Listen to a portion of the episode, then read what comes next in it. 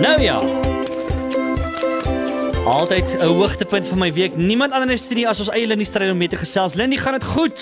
Erwin, dit gaan lekker man. Ek hoop ook al by jou. Baie goed, baie goed. Is, is net die jaar, né? Staan nou vinnig einde se kant toe en in ja. baie opsigte maak alles klaar. Ons ons sluit af, ons skryf verslag oor alles wat ons gedoen het. Oh, ja. Ek wonder wat staan daar aan jou kant? Uh, wat staan daar op jou verslag? Hoe hoe lyk 2017? Wat staan sommer daar tussen die lyne ook? Uh dalk het jy hierdie jaar 'n huis gekoop of jou huis afbetaal. Uh, dalk het jy die man van jou drome ontmoet en voor die kansel ewige trou beloof of uiteindelik daai klein lyfie vasgehou waarvoor jy so lank gebid het. Um, dalk het jou besigheidsplan gerealiseer. Jy het jou splinte nuwe onderneming goed gevestig, ander besighede begin, baie geld gemaak, sommer nog meer geld weggegee. Jy het 'n sopkombuis of 'n voedingsskema begin, baie werk geskep. Jou boek is op die rak. Jou kind het daai beker gewen, jou graad is geraam en jou herwinningsinisiatief red regtig ons moeder aarde. Die skool het die paviljoen wat jy geborg het na jou vernoem en jou pa se operasie het toe goed afgeloop. Ek bedoel dis alles wonderlike dinge en ons is oor die algemeen as die jaloesie nou nie die oorhand van ons kry nie, bly vir mekaar.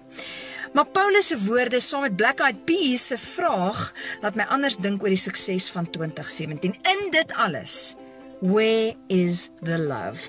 Paulus sê, al het jy die grootste geloof en het die beste preke gelewer oor dinge wat mense nog nie eers van die Here weet nie, maar jy het nie ander mense lief nie, is jy vir die Here 'n nul op 'n kontrak.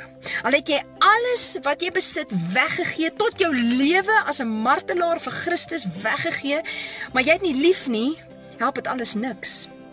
Die Black Eyed Peas het hierdie liedjie geskryf in reaksie op die geweldige haat en rasisme wat hulle as groep in in Amerika beleef het na 9/11. Um die woorde Father help us. Send some guidance from above because people got me questioning where is the love. I feel the weight of the world on my shoulder as I'm getting older, people get colder.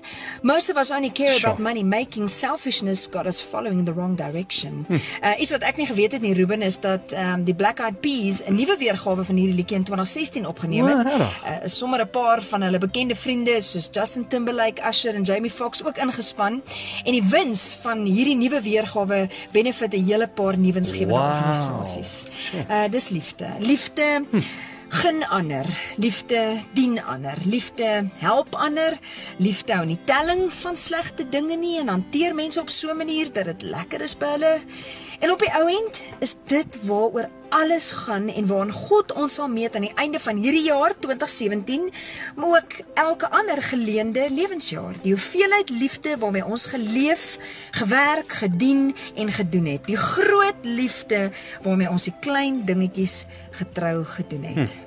Was daar liefde en hoeveel liefde het 2017 vir jou wow. opgelewer? Ek is Lindie Strydom met jou sladdiepad inspirasie.